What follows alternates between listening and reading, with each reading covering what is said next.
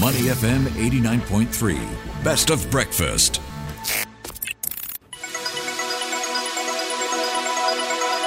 The U.S. Market Update with Money FM 89.3. Welcome to the US Markets Wrap. I'm Sean Cheong. There's green on the screen today. All three major indexes have ended the trading session higher to claw back the steep losses suffered earlier in the week. The S&P 500 closed at a new record high of 5,029 points. The Nasdaq Composite added 0.3% to close at 15,906 points, and the Dow Jones Industrial Average climbed by more than 0.9% to finish at 38,773 points. For more insights, we are joined on the line Mark Matthews, the Managing Director and Head of Research Asia for Julius Baer. Welcome to the show, Mark. Well, thank you very much, Sean. All right, fresh data now shows that retail sales have dropped by about 0.8% in January, much more than the 0.3% expected by economists. How much consideration should we give to that when analyzing the strength of the US consumer? Not much, because it was an exceptionally cold and harsh January, and therefore people probably didn't go outdoors to buy things as much as they ordinarily would have.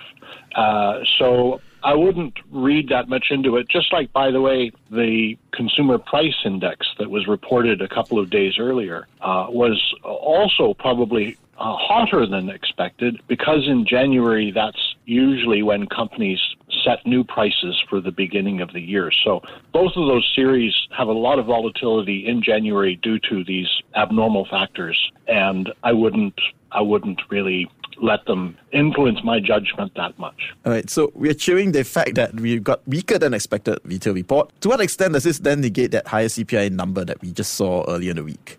Well, it kind of does, doesn't it? Um, in the sense that the CPI was a signal of a strong economy, and then the retail sales were a signal of a weak economy. And by the way, we've had some other numbers as well. The house builder confidence was um, strong, mm-hmm. uh, but um, industrial production was weak. So, so it's a little bit of a dog's breakfast. But on the whole, what I think is clear is this is a much stronger than expected economy, given you know rates went from zero to five percent in such a short period of time. Uh, it's still hanging in there, this economy, in, in, in a robust way. Okay, so let's take a look at price action over the past week. In order for the market and the Fed then to start converging in terms of market expectations, what do we really need to see happening?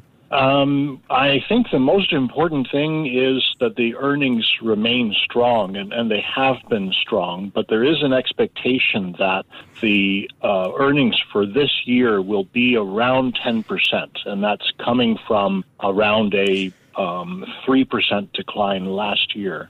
Um, so last year's big rise and the rise that we have seen so far this year, I think, are largely attributable to um, earnings recovery. Uh, so we need to, to see that uh, happening. Uh, now, I'll simply say, so far we have. So far we have seen a nice earnings recovery, of course, driven by the technology stocks that you were speaking about earlier. Uh, NVIDIA doesn't report until Wednesday, but if we just take the consensus expectations for that company and add them to the actual fourth quarter results for the other six Magnificent Seven, those companies in aggregate had profit growth in the fourth quarter of last year of 49%, which is, of course, incredibly strong. Okay, let's talk about the Fed. Does the timing of the first rate cut matter when it comes to, you know, some of the more cyclical parts of the market that could become compelling in the midst of these rate cuts? I don't think so, no, um, because uh, there was a uh, consensus expectation a few months ago. The first rate cut would be as early as next month in March, and the market has clearly dialed that back now on the back of the stronger data that's come out between then and today. Uh, so whether it's March or April or May or maybe even June or July. No, I don't think it matters that much.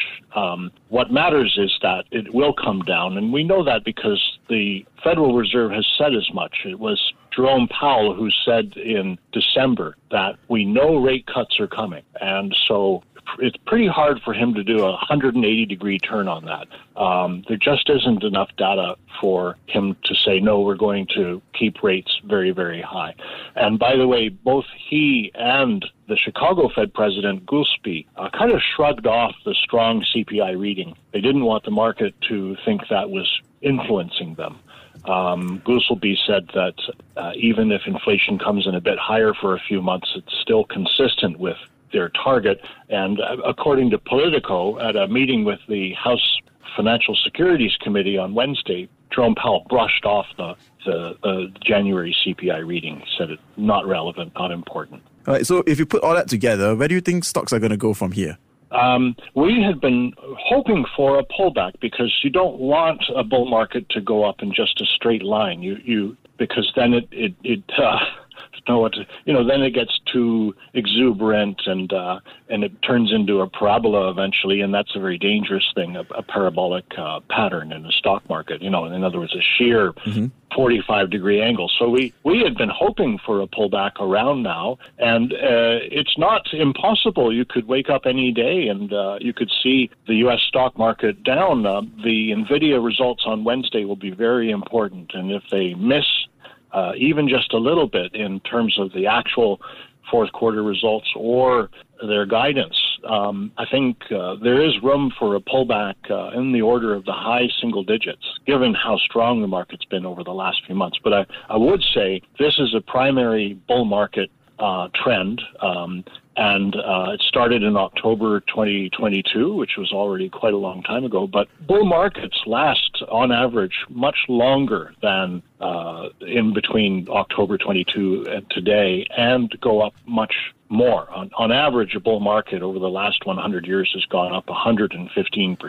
We're nowhere near that from October 2022. Okay, so let's switch our attention right now to the Red Sea shipping disruptions, geopolitically induced spikes in costs, and low water levels in the Panama Canal. They've all thrown a wrench in global supply chains. So, can the fallout from these disruptions be mitigated by the latest movements in energy prices? Uh, yes, I mean I think that um, how should I say the ne- neither seem to be enough to uh, really throw a wrench in uh, the uh, the delivery of goods around the world. I mean, to my knowledge, things are still moving around the world. Uh, shipping rates are higher, it's true, but um, there are lots of ships out there.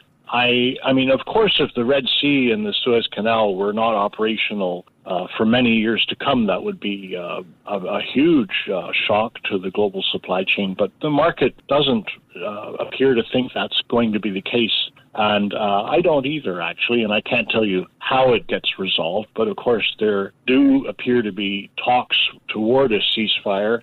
It's hard for me to, to comment any more on that. And let's take a look at currency markets. The US dollar index stood about 0.3% after the retail sales data came out. So, given that the weaker dollar usually boosts oil prices as it makes the commodities cheaper for holders of yeah. other currencies, how much of that might be passed on to consumers? Well, I don't expect a lot of dollar weakness this year because although it's true the Federal Reserve will be cutting interest rates, so will everybody else, with the exception of the Bank of Japan, and even they're going to raise their rates if they do raise rates at all, just a tiny little bit. So um, I don't think there will be uh, dollar weakness. And even if there was dollar weakness, is that going to take oil back to 100? Uh, no, definitely not. Uh, there's actually an abundance of oil out there in the world. And whenever it gets above $90 a barrel, you'll see lots of marginal producers who become profitable in the smaller production areas of the world start to pump more. So there's a natural supply in the market that prevents the oil price from going very high. Thank you very much for that, Mark. Thank you so much. We've been speaking with Mark Matthews, the Managing Director and Head of Research Asia, Julius Baer, and this is Money FM 89.3. Before acting on the information on Money FM, please consider if it's suitable for your own investment objectives, financial situation, and risk tolerance. To listen to more great interviews, download our podcasts at awedio.sg or download the AWEDIO app. That's A W E D I O, AWEDIO at the App Store and Google Play.